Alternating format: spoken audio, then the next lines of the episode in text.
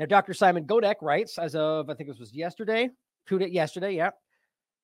The Telegraph, one in four, one in four who received the Pfizer injection. Now, by the way, really, this is just an mRNA shot, as I see it, experienced unintended immune responses. Now, guys, that's not a sore shoulder. That is not a headache. That is not queasiness. Unintended immune responses can be deadly. None of them are positive, right? The point is, an unintended immune response is when you have all the different things we've been dealing with the antibody dependent enhancement, the, the shingles, I mean, everything. So there you go.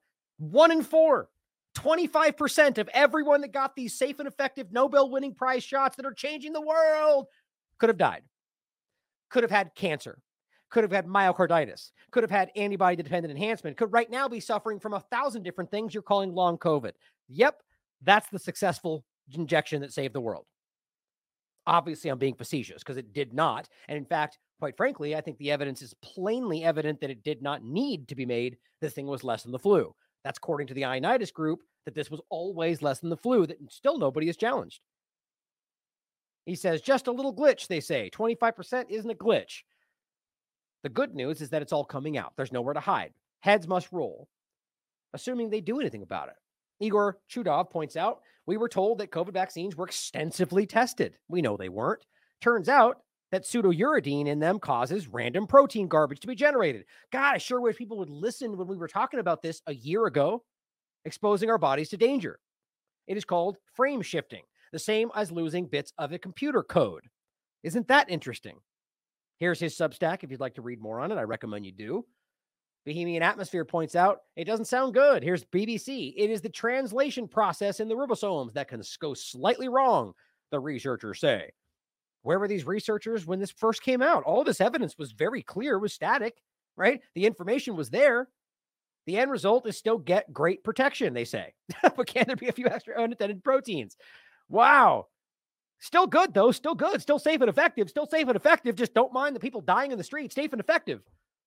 COVID study, mRNA vaccines could be fine tuned. My God, fine tuned, right? After, after 2023, fine tuned.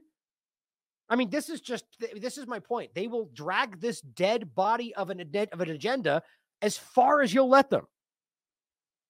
It's just staggering to me. Now, I I, I was going to read something on that, but I'm just going to leave it for now.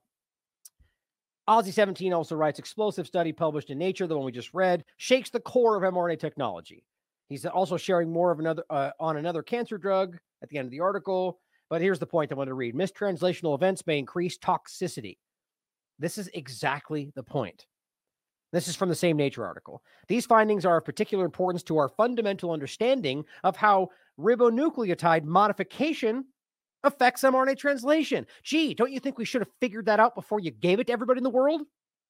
I mean, this is why this is so obvious. Good thing we're figuring all this out on the fly Ask Netanyahu. He tested everybody in Israel together to figure it all out. Like, I mean, it's not even up for debate. This is as shockingly obvious as it's ever been. Good thing we're understanding how this works after three plus years and for designing and optimizing future mRNA, yeah, mRNA based therapeutics. Is that what we want? To avoid mistranslation events that may decrease efficacy or increase toxicity. Now, see, this is I almost wonder whether that in and of itself is the scapegoat, the excuse, even if it's real. Without any of this, it's still deadly. The spike protein is still deadly, right? All the things we talked about, everything involved in this, every angle of this is explicitly dangerous. So, whether, like, let's just say they go, oh, well, now we figured it out, right? We missed it the extra protein, the frame shifting. It, that's why it's hurting more people. But you've been telling us it wasn't hurting more people and that we were all conspiracy theorists. No, no, you're right. But now we know why. So you're still wrong. Isn't that always how it works? And they'll go, oh, we, that's why it wasn't working enough. And that's why people were dying. And now we fixed it. So shut up and take the new one. That's what that feels like to me. Sort of like Kadlec coming out and going, yep, we know it was the proximate cause, but we're going to make it better this time. That's what's going on.